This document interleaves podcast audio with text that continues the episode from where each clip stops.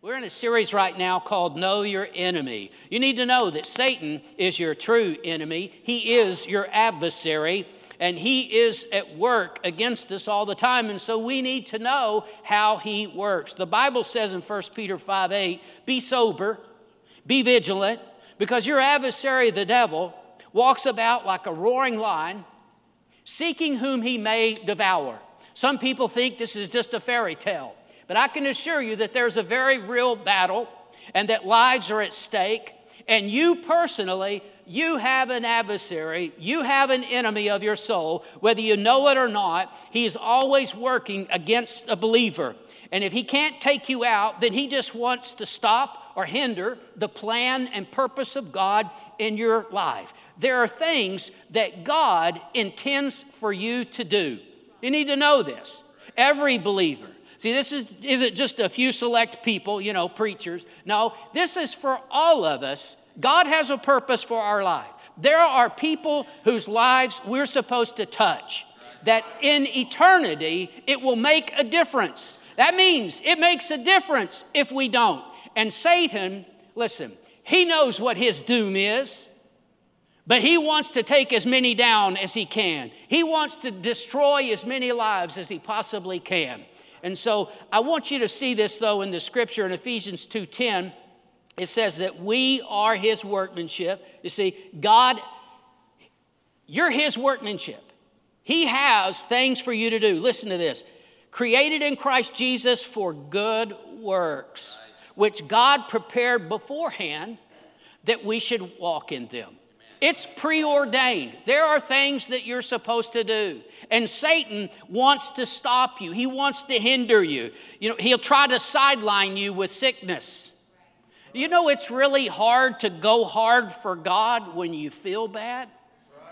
I mean, when, when, I'm, when I'm really sick, when I feel really bad, the last, thing, the last thing I'm thinking is, well, gee, how can I help somebody else right now? But even if you want to, so often sickness will sideline you. You know, you, you, you, can't really do everything you need to be doing when you're stuck at home, or even worse yet, when you're in the hospital. I'm just telling you, Satan will try to sideline you with sickness. He'll try to sideline you with problems with your marriage or with your children.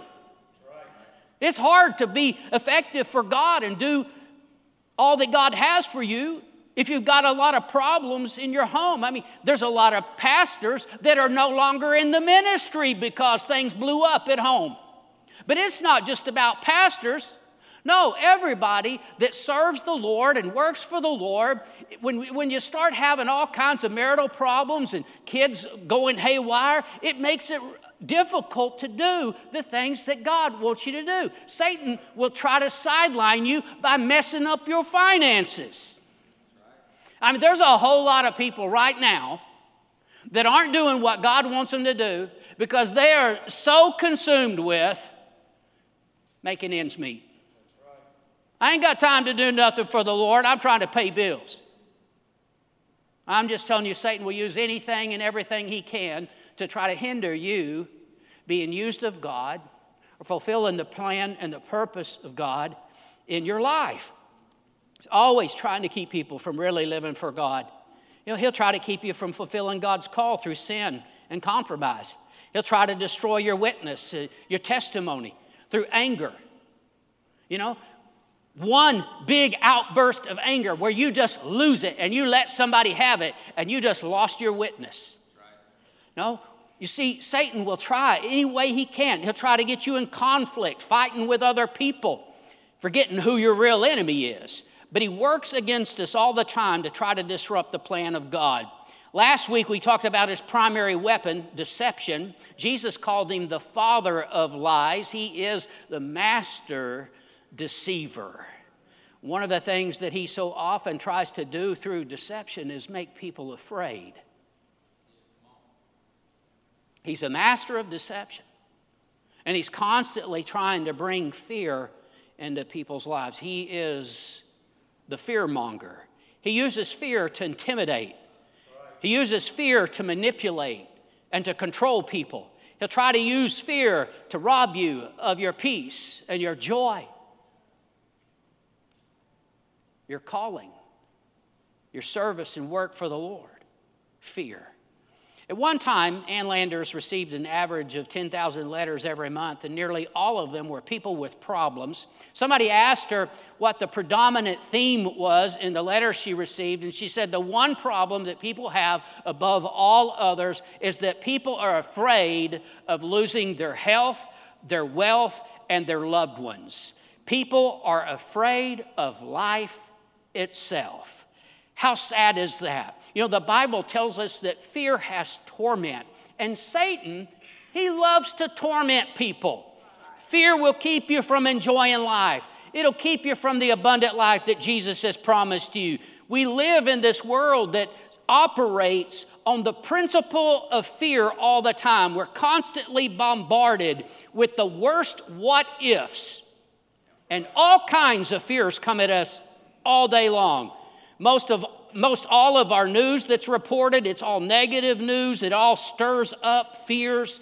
You know, there's the fear of terrorism or war, fear of not being able to pay the bills, not having enough, fear of sickness, fear of losing a job, fear of tragedy. Just the fears go on and on and on, all kinds of fears. But do you realize that all of those things I was just mentioning, those are all the works of the devil, the God of this age? You see, he tries to use fear to bring those things into people's lives. And here's the thing for me as a pastor, I want to say is you see, a lot of Christians struggle with fear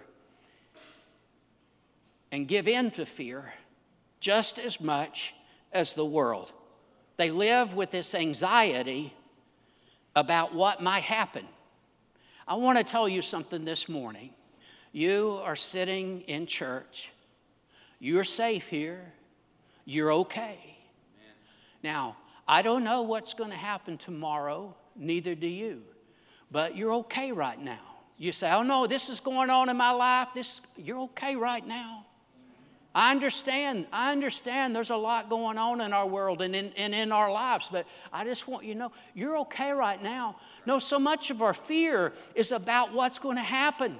What's going to happen tomorrow? What's going to happen the next day? There's so much fear mongering going on, and I'm telling you, if you listen to it, it'll make you miserable. It's no way to live. Matthew 6:34 Jesus said, "Don't worry about tomorrow. Monday's coming. Friday's coming. The bills are coming. Don't worry about tomorrow." Amen. I got this problem with my health. Don't worry about tomorrow. I want you to know I absolutely refuse to worry about tomorrow.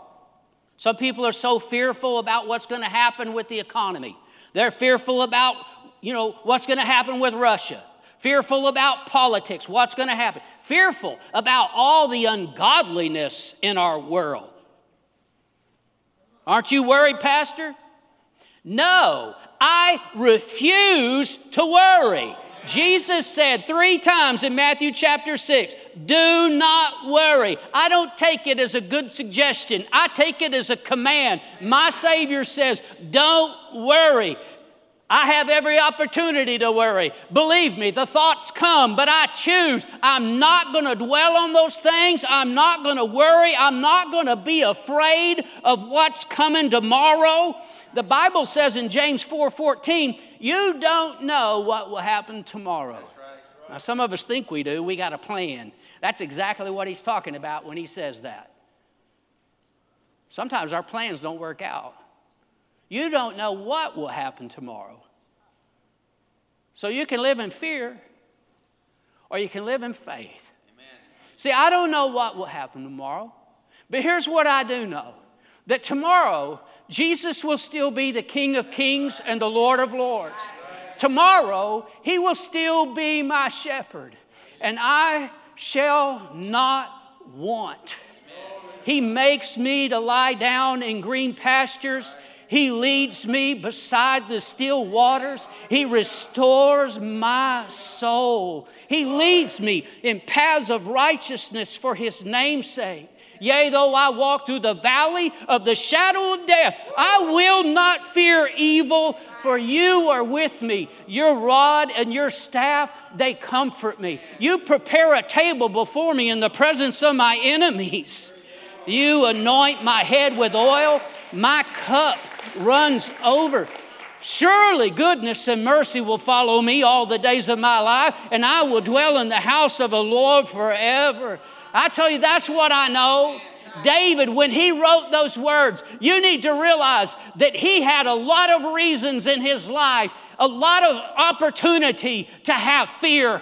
But he said, I will not fear evil and you need to make up your mind. See, I'm not denying reality, I'm not living in a fantasy land, but I choose to have faith instead of fear. I'm not going to let fear consume me and control me. Amen. I tell you, you got to decide, you got to make up your mind. Amen. And sometimes it's a battle. You got to fight the good fight of faith. You got to keep going and not allow the enemy to get you operating in fear. You know, a lot of people, they just end up, instead of living under God's law, it's like they're living under Murphy's law. You know, anything that can go wrong is going to go wrong. That's no way to live. That's kind of funny, but it, it, makes a good point. There's an old farmer sitting on the front porch of his shack, and along comes a stranger, and he says, Hey, how's your cotton coming? He says, Ain't got none. Didn't plant none. Afraid of boll weevils. They said, Well, how's your corn? He said, Didn't plant none. Afraid of drought. How's your potatoes? Ain't got none, scared of tater bugs. Well, what did you plant? I didn't plant nothing, I just played it safe. And I want you to know that's the way a lot of people live their life. They're, they're not really obeying God, not stepping out in faith. They don't want to get involved. They're not really doing what they're supposed to be doing. They're playing it safe. That's no way to live. That's not abundant life. That's a stifled life. See, you can't really live in all that God has for you if you allow fear to control you. You don't base your decisions on fears, but instead on faith. The Bible tells us in Hebrews 11 6, without faith it's impossible to please Him. So if we're going to please God, we got to live by faith. We can't live by fear. The only fear that we should have is the fear of the Lord. Amen.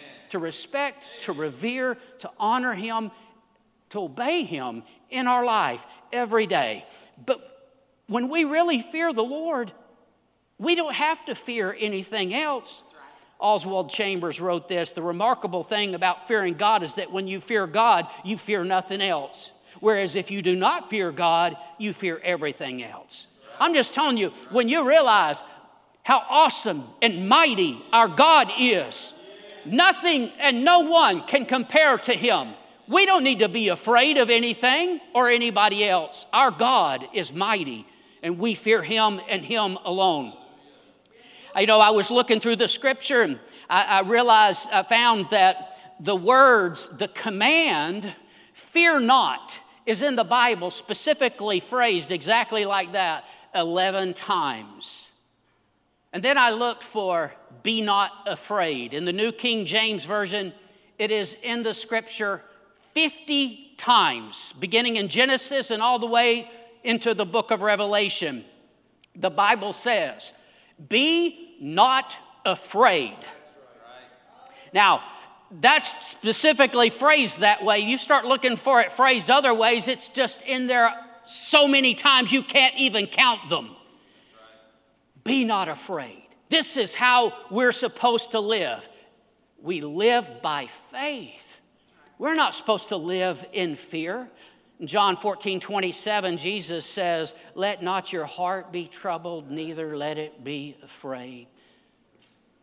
Are you obeying Jesus this morning? Is your heart troubled? Are you afraid? You don't have to be. Let not your heart be troubled. It's a choice. It's hard sometimes to do, but it's a choice. Let not your heart be troubled, neither let it be afraid. Sometimes the circumstances of life make it really hard to not be afraid. When you're providing for your family and you lose your job, it's easy to be afraid. That's when you got to come to that place of faith where you realize Lord, I'm not providing for my family, you are. Right. However, this is going to happen, Lord, I trust you. When your wife gets a bad report from the doctor, it's easy to be afraid. But you got to make that choice to not let your heart be afraid, but instead to have faith and trust God. The circumstances of life can make it difficult. Like when the disciples are out in the boat. I want to read it to you from Matthew 8 23 through 25. When, when he, Jesus, got in the boat, his disciples followed him, and suddenly a great tempest arose on the sea so that the boat was covered with the waves. I want you to picture this that this storm was so bad that the waves are covering the boat. That's bad. Well, the next part's pretty strange. But he was asleep. Now, that's some kind of tired. I've been tired. I don't know if, been, if I've been that tired. That's some kind of peace. He was asleep in the boat. Then his disciples came to him and woke him up, saying, Lord, save us, we're perishing. In another gospel, it says, Don't you care that we're perishing? Everything seems so out of control. Some of these guys were fishermen. They were used to being out on the lake in a boat, but they were scared because it was so bad. Water is coming in the boat. They're afraid they're going to die. They wake Jesus up. Lord, we're going to die. Don't you care? I want you to know there's a lot of people that seem to think Jesus is asleep right now. Lord, don't you see what's happening in our world? Don't you care? Don't you see how bad things are getting? And they're afraid. Here's Jesus' response in the next verse. He says to them, Why are you fearful, O you of little faith? He, re- he arose, rebuked the winds and the sea, and there was a great calm. Jesus says to them, Why are you fearful? I don't think he was really expecting them to answer out loud, but I'll bet you they were answering in their minds. Because the water's coming over the boat. Why are you fearful? There's so many bad things happening in our world. Don't you know about the gas prices? We're afraid. I'm telling you, we don't have to be afraid we can trust our Savior that He will get us through. The economy's about to crash, terrible things happening all the time. We don't have to be afraid, though. Another shooting and another shooting. We don't have to be afraid. Listen to me. They had Jesus in the boat. Why are you afraid, oh, you of little faith? You got Jesus in the boat and you think you're going to die. Do you have Jesus in your life? I, I'm not talking about a little dab of religion, you know, like where, you know, when you decide you really need Him, you get Jesus down off the shelf like some kind of idol and say, hey, help me, Jesus. I'm talking about do you have Jesus in your life? If you got Jesus in your life, then when the waves are coming over the boat, you don't have to be afraid. Why are you afraid, O you of little faith? And you see, we see there that fear and faith work against one another. Fear is the antithesis of faith. Why are you so afraid, O you of little faith? See, if you're allowing fear in your life, you've got little faith. When you get great faith, you can drive the fears out. You got to make up your mind you're going to live by faith and not by fear. You need to understand it is by faith that we receive the promises of God. I mean, this is how we appropriate the promises of God in our life. There are sometimes there are a condition to a promise, but almost always they have this condition that we have to believe. This is how we receive the promises of God. Satan uses fear to undermine our faith and keep us from being able to believe and receive all that God has for us. Fear will undermine your faith, I'm telling you, and it leaves the door open for the enemy to come in to steal, kill, and destroy. And we all have to deal with thoughts of fear, we all have to deal with worry. But we have to deal with those things. We can't allow those things just to take control in our life and be controlled by fear. No, we overcome fear by faith. Don't listen to fear mongers. There are so many people that use fear to manipulate other people. Satan uses fear to manipulate people. Some people, they just spout fear all the time. And I'm telling you, if you allow it, fear will be the motivation for what you do and the decisions that you make. And when you do that, you need to realize you're being manipulated. Now, when I talk about fear this way, I want you to understand, I'm going to say it again, I'm not talking about the fear of the Lord. We need to always fear the Lord. And I'm not talking about, I'm not saying that we should be foolish. That's not at all what I'm talking about. I'm talking about standing on the promises of God. I'm talking about believing God. I'm not talking about this careless, foolish attitude where it doesn't matter what I do, I'm not afraid. Hey, y'all, watch this. Listen, you read the book of Proverbs and you'll see that if you do stupid, you got a reason to be afraid because you'll mess up your life being stupid.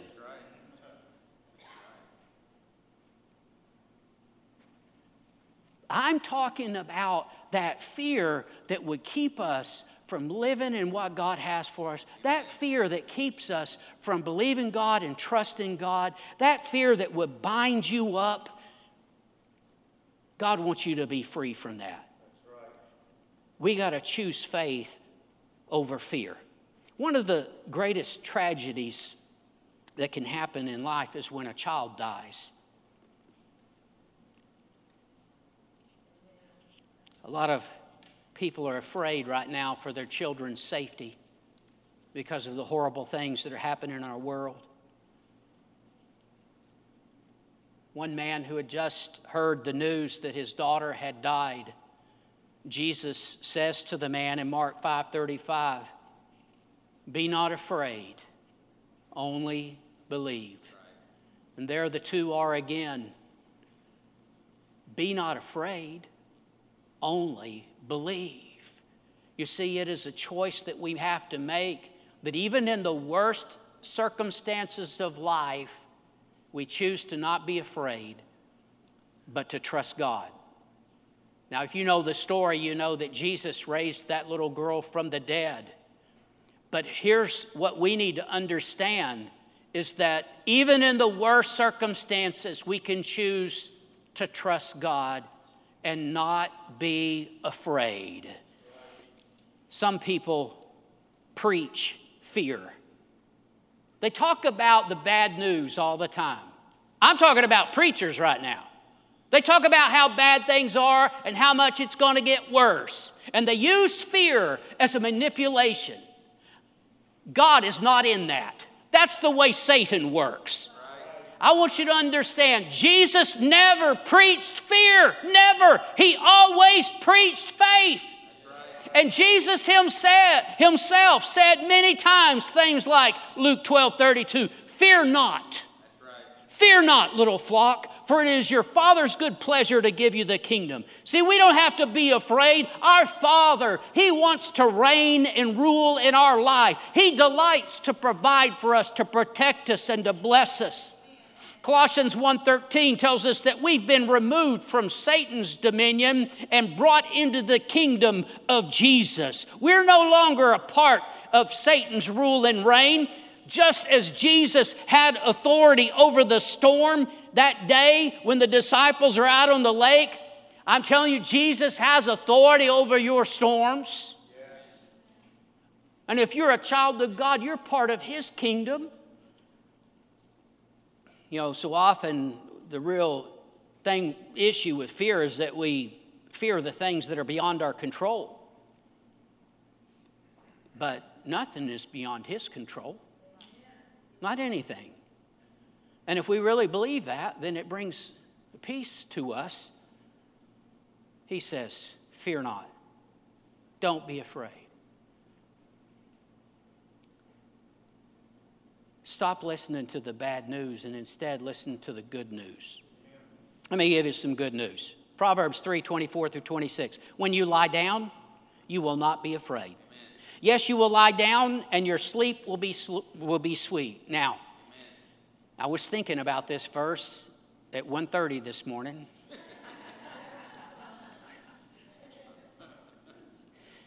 and we finally went back to sleep and slept till the alarm went off. And I was wishing it had been said a little later.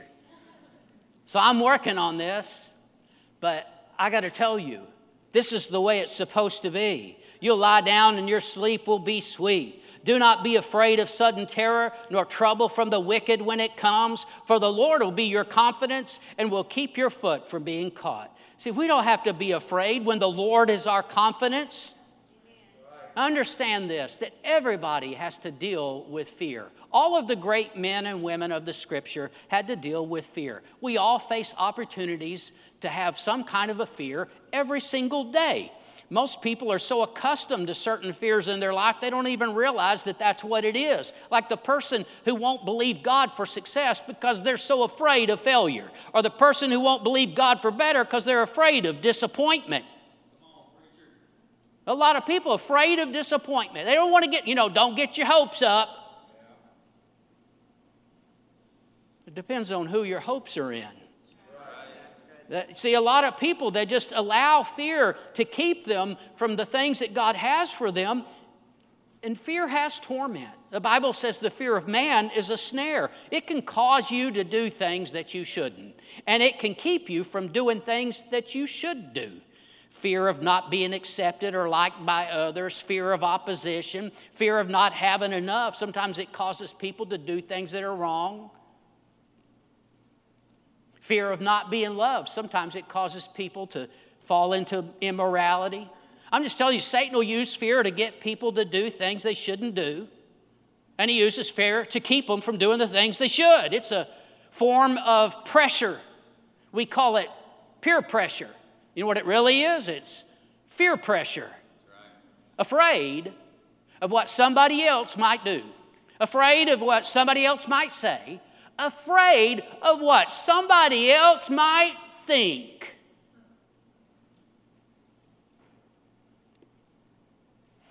I wish that everybody liked me. I wish everybody liked my preaching. But you know what? I'm not going to be afraid. I'm just going to say what I honestly in my heart believe God wants me to say.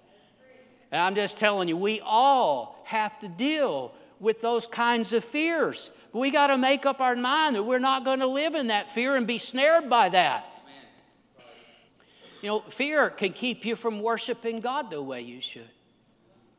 What's somebody else going to think? Hmm. Some people like to think that they have no fear. It's especially a thing with men. You know, I ain't afraid of nothing. Yeah, I know. I know all about it. I know all about it personally. But if you're afraid to come to the altar at the end of the service and be prayed for because, well, I don't want anybody to think I need anything, you're afraid. Amen.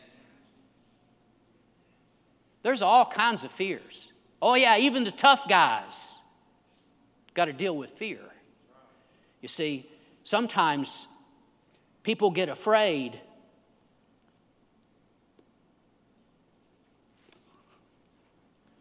What are you going to do when the boss takes you and your coworkers to lunch to celebrate bonuses? And he buys everybody a beer. What are you going to do?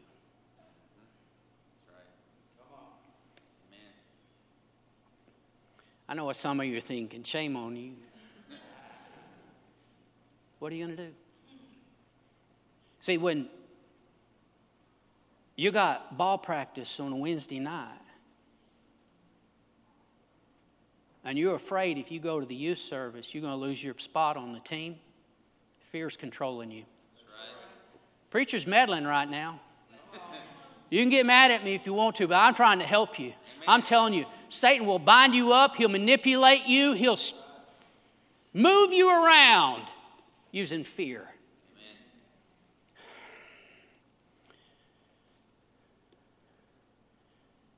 Christians need to come out of the closet. Quit being afraid of other people, knowing that you're a crazy fanatic that goes to church all the time and loves God with all your heart. If you love God with all your heart, people ought to know. Amen. Now, I'm just, you know, I'm, I'm going to go here. I'm picking on teenagers for just a minute, but I'm going to get the rest of you, don't worry. so, young people, carry your Bible to school. Amen. I ain't all that. But I can tell you that when I was 17 and I gave my heart to the Lord, and I started carrying my Bible to school. I was really shy and quiet. I didn't approach people about my faith. They all started talking to me about my faith and asking me questions. And then a little later, I worked at a bank And during the slow times, we would read. And others were reading their Harlequin romances and their People magazine, and I would read my Bible. They started asking me questions. I'm just telling you, you need to come out of the closet. One of the ways you can do that is carry a Bible with you. Oh, I don't want them to think I'm weird and religious. I, I got it on my phone. Listen, I get that. And, and I want to say this I'm glad that we can have the Bible on our phone. That's good. It's also a good way to be undercover. I just, I just encourage you. You don't have a, you don't have a real one. I give you one. But carry a Bible. Don't be afraid to have a Bible sitting on your desk or your place of work. You know, you, you, your construction, have a Bible sitting there in your truck then. Don't be afraid what somebody's going to think. You might end up helping somebody by accident. Who knows? Just throw a little bit more in here. My wife and my son both at one time taught in public school. Both of them kept a Bible on their desk every day. It sat on their desk. Just telling you, you don't have to be afraid. You need to come out of the closet, be bold with your faith. Don't be ashamed of the Word of God. It has a power in it to change lives. So what is it? Why do we not do that? So often it is some kind of fear, fear pressure, trying to keep us from doing the things that we could do. Why is it that it's so hard to invite somebody to church or to share your faith? Most often it is just the fear of rejection, fear of what they might say. Sometimes it's just the fear of being uncomfortable. Thank you, Josh. I know. Sometimes it's just the fear of being uncomfortable to invite them or to say something about the Lord. Oh, how we need to put fears aside and instead live by faith. See, fear says if you take a day off from work to keep the Sabbath, well, your business, your finances are going to suffer. It has been proven over and over and over that businesses that honor the Lord's day do better than those that don't. It's been proven again and again and again. You don't have to just go by what the scripture says if that's not good enough for you. You can research the statistics on it, and those that keep the Lord's day do better than those that don't. Amen. You know why people don't? Fear. Simple. It'll keep you from getting involved in ministry. It'll keep you from getting close to other believers. You've been hurt before. I don't want somebody interfering with my life. I don't, I don't want, you know, a lot of people don't want accountability. We need accountability. I'm just telling you, we need brothers and sisters in the Lord. And one of the things that Satan uses to keep us from having that is fear. He always is trying to undermine faith through fear. In Ephesians chapter 6, the scripture tells us to stand against the wiles, the schemes of the devil with the armor of God. And in verse 16, it says this above all, above all, he says, now this is the most important thing taking the shield of faith with which you will be able to quench all the fiery darts of the wicked one. Again, some people think this is a fairy tale. I can assure you it's very real that Satan is against you and that he's always trying to get an inroad in your life to bring harm and destruction, to steal, kill, and destroy. That's the way Jesus said it. And I'm telling you that he is always firing a fiery dart at you, but there's a way to stop it. There's a way that you can render it ineffective against you. What is it? the shield of faith. That's it. You see, if you get over into fear, what happens to your faith when you get into fear? Your faith gets weak. And you become defenseless against the attack of the enemy. But when you are strong in faith, you're able to quench all the fiery darts of the wicked one. What if what I'm telling you right now is real? It's right there, Ephesians 6 16. Above all, Take the shield of faith with which you will be able to quench all of the fiery darts of the wicked one. This is why it's so important that you live by faith and get fear out of your life.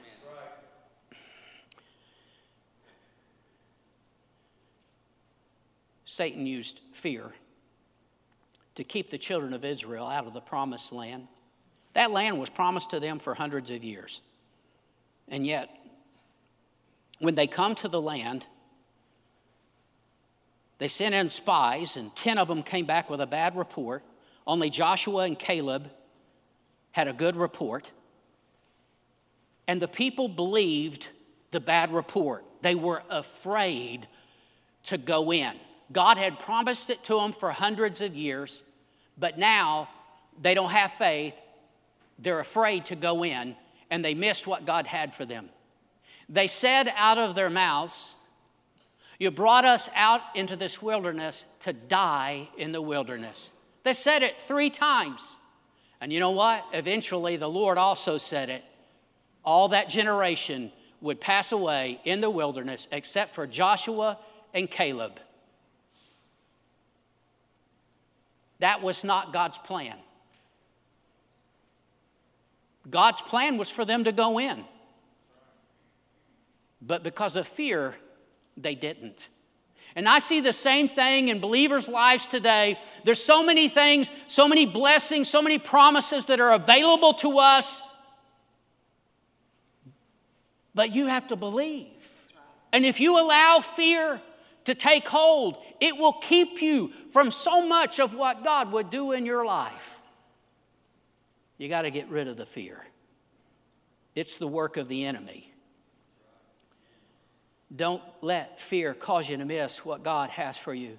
See, Satan will always try to use fear to keep you from stepping into what God has. One of the ways Satan does that, he'll try to use fear in your life by making you think that you're not a candidate for the, for the promises of God because you've messed up. Listen to this. In Genesis chapter 3, after Adam and Eve had sinned, is one of the very first things that happened to them is they experienced fear. Fear came into the world with the fall of man. And the Lord comes looking for Adam and Eve in the garden. He says, "Adam, where are you?" And here's Adam's response in Genesis 3:10. I heard your voice in the garden and I was afraid because I was naked and I hid myself.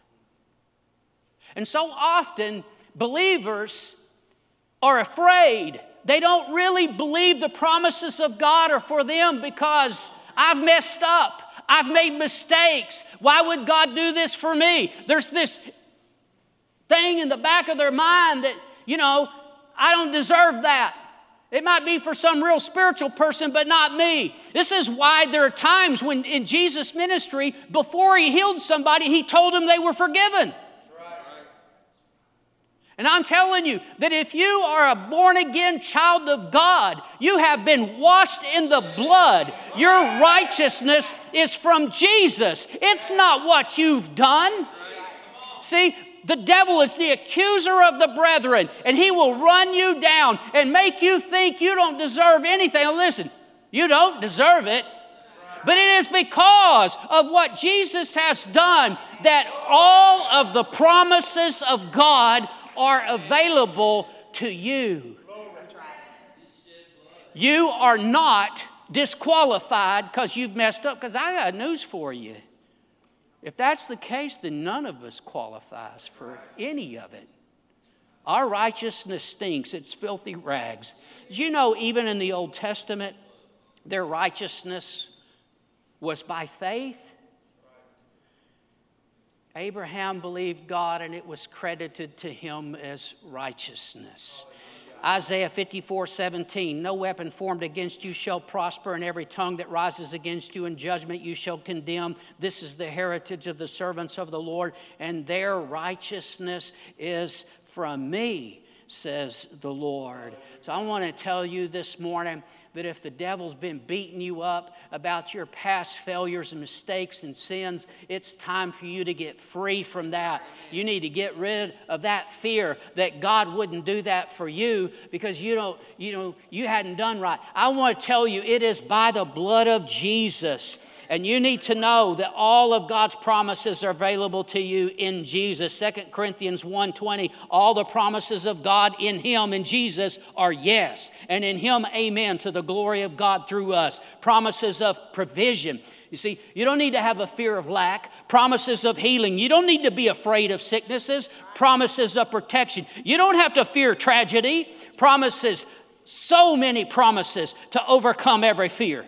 You know, I, I, had a little bit of struggle just this, this past week on Wednesday. I, I, was dealing with some weird health issues, and you know, that, that doubt, fear tried to get on me.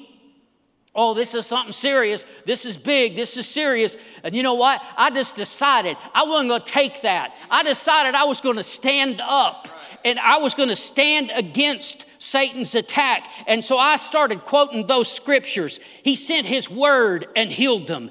I started saying things like, By his stripes I am healed. He heals all my diseases. And I want to tell you this morning, I'm well. Praise the Lord. But Satan is always looking for somebody. We read it, 1 Peter 5 8, seeking someone he may devour. He's looking for somebody that's down, that's gotten weary and weak. He's looking for somebody that is isolated, they're all alone. He's looking for somebody that's discouraged, their faith has been left behind. He's looking for somebody that's unaware of his devices, they're unprepared. He's looking for somebody that's not standing on the word of God, but has allowed fear to come in. Be sober, be vigilant. Your adversary, the devil walks about as a roaring lion, seeking whom he may devour. See, we got to stay strong in the Lord. Yes. How do we overcome fear? We overcome fear by faith. 1 John 5 4, whatever is born of God overcomes the world. This is the victory that overcomes the world our faith. This is how we overcome. And our faith is founded on the Word of God. Romans 10 17 says, faith comes by hearing, and hearing by the Word of God. You see, it's when we hear the Word of God that our faith rises. And so, if you're struggling with fear in an area of your life, you need to get a hold of some scriptures and get that down in your heart and start speaking those scriptures out of your mouth and drive that fear away. Realize that the Lord has given you authority over all the power of the enemy. It's Luke 10 19. Behold, I give you authority to trample on serpents and scorpions and over all the power of the enemy, and nothing shall by any means hurt you. Now, I know that Satan is real. I know that he destroys lives, but you need to understand this that as a child of God, he has to make you afraid. He has, you know, he'll bring his attack, but you need to realize that you have authority. What did it say? Over all the power of the enemy. Wow. You have authority over all the power of the enemy. Don't let him intimidate you. First, or excuse me, Second Timothy chapter 1, verse 7. God has not given us the spirit of fear. That's not God. That's not God. But of power and love and a sound mind. Listen, the best, the best translation or interpretation of sound mind there is a disciplined mind. It is that you don't allow your thoughts to just run wild. You don't allow thoughts of fear to consume you, but you take control of your thought life. God has given us a spirit of power and of love and a sound mind. Next, you need to take a stand against the devil. Ephesians 6 10 and 11 says this Finally, my brethren, be strong in the Lord, the power of his might. Put on the whole armor of God that you may be able to stand against the wiles of the devil. You put on the whole armor of God so that you can stand against the wiles of the devil. This is not a game. People that are playing Christian are easy prey. This is not a game. You need to be strong in the Lord. You need to be ready. You need to take a stand. Satan is a bully. You know what you do with a bully? You take a stand. I want to tell you, we all need brothers and sisters who will pray for us. In fact, in Ephesians chapter 6, later in the chapter, Paul says, Pray for me. And I'm telling you as a pastor, I need your prayers. I need God's help every day, and we get His help by praying. Please pray for me.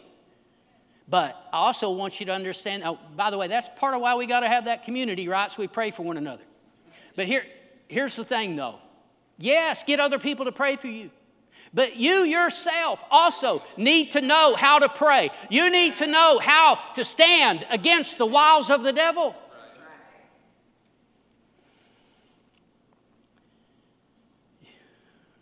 I remember when I was in school, there was a bully going down the lunch line telling people to give him money. And I watched the several in front of me, they all said, Oh, I, I don't have any money. And I knew they were lying because they're about to pay for their lunch. You know what I'm saying? But he gets to me, and it's not because, you know, I'm all that, but it's just because I'm ornery. He gets to me, he said, You know, give me some money. And I said, No.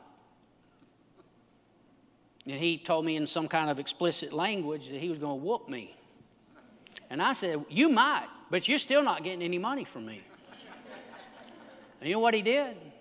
He left the lunch line. And I'm just telling you, you got to stand up to a bully. And Satan is a bully. He tries to intimidate, he tries to use fear to manipulate you. Stand up against him. Don't allow that fear to control you. Amen. When I was pastoring in small town Oklahoma, I decided I was going to put door knockers on every door in town. And man, I learned a lot about that town doing that. But anyway, one day I put a, a door, a knocker on this door to invite people to church, you know. And as I'm walking t- towards the next house, out of the corner of my eye, I see this Rottweiler coming full speed at me from the backyard. And I turned and I faced him, and he stopped. I thought, okay, we're good. So I start to turn and walk, took about one step, and I see him coming again. I faced him again. And I figured out I guess this is the way this is going to work. I'm ready. You want to fight? I'm ready. I got about a house away, and he didn't, he didn't come anymore. As long as I kept my face toward him, he, he stayed where he was. And I'm just telling you that you got to be you got to be ready to stand against the wiles of the devil. You got to face him. Don't let him bully you. Don't don't don't say leave me alone, Mr. Devil. No, you take authority over him with the Word of God. That's what he responds to. And I'm telling you, you don't have to be afraid. But you need to be strong in the Lord. You need to spend time reading your Bible, spending time in prayer. You need to go to church every time the doors are open. You need to quit hanging out with people that are dragging you down. You need to get around some people that are serious about God and help you grow in the Lord. You need to be strong in the Lord and be ready for all of the schemes of the devil. Amen. That's what the Bible says. Don't allow fear to control you. Refuse to bow like Shadrach, Meshach, and Abednego. When King Nebuchadnezzar set up that golden image, and, and he said, When the music plays, everybody has to bow down. They wouldn't bow down. And it made the king so mad. He said, If you don't bow down, you're going to be thrown into the fiery furnace. They still wouldn't bow. They said, King, We know that our God is able to deliver us, but even if He doesn't, we will not bow to your golden image.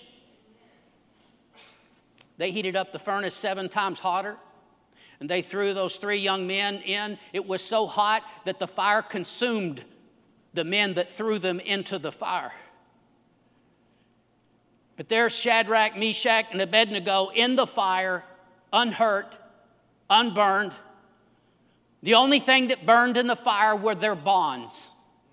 But the king looks in and he sees them in there and he says, He sees a fourth man, one like the Son of God. And then he says to them, Shadrach, Meshach, and Abednego, come out of the fire. I want you to know they refuse to bow to fear. You talk about some pressure being put on. You talk about a reason to be afraid. What about when they're hauling them up to the steps, about to throw them in? But God rescued them from the fiery furnace. And I want you to know you don't have to bow to fear. Refuse to bow to fear.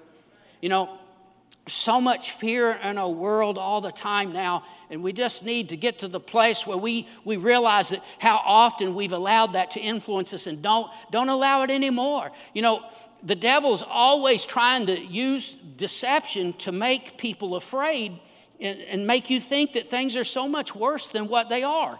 He's like the Wizard of Oz. Y'all know how the Wizard of Oz worked, right? You know, he, he had all this equipment to make him seem like this big, scary person, but they go back there and they pull the curtain back as this little old man. And I'm not saying that the devil is harmless, but I'm saying that he uses fear to control people. You need to pull the curtain back on him. Because let me tell you how you do that with the Word of God. You see, the Word of God will give you the truth that you need so that you don't have to be afraid of what the devil does, whatever you're dealing with. You know what? There's so much fear today about sickness. You got a body pain and you do an internet search for a few minutes and you're convinced you're going to die. Here's an idea why don't we do a scripture search instead? Something different will happen in you. That's right. See? Let's go to the Word of God instead of reinforcing those fears. Let's go to the Word of God. By His stripes I'm healed. so much fear about the economy. My God shall supply all your need according to His riches and glory. See, you just got to stay strong in the Lord and fight the good fight of faith. Romans 16 20, last one. Whew. You made it. Romans 16 20. And the God of peace will crush Satan under your feet right. shortly. Amen. Amen. Listen, Jesus will make his enemies his footstool. He will crush Satan under your feet. That day of total victory is coming. But in the meantime, we're going to fight the good fight of faith and refuse to fear. Stand with me. I want our prayer partners to come.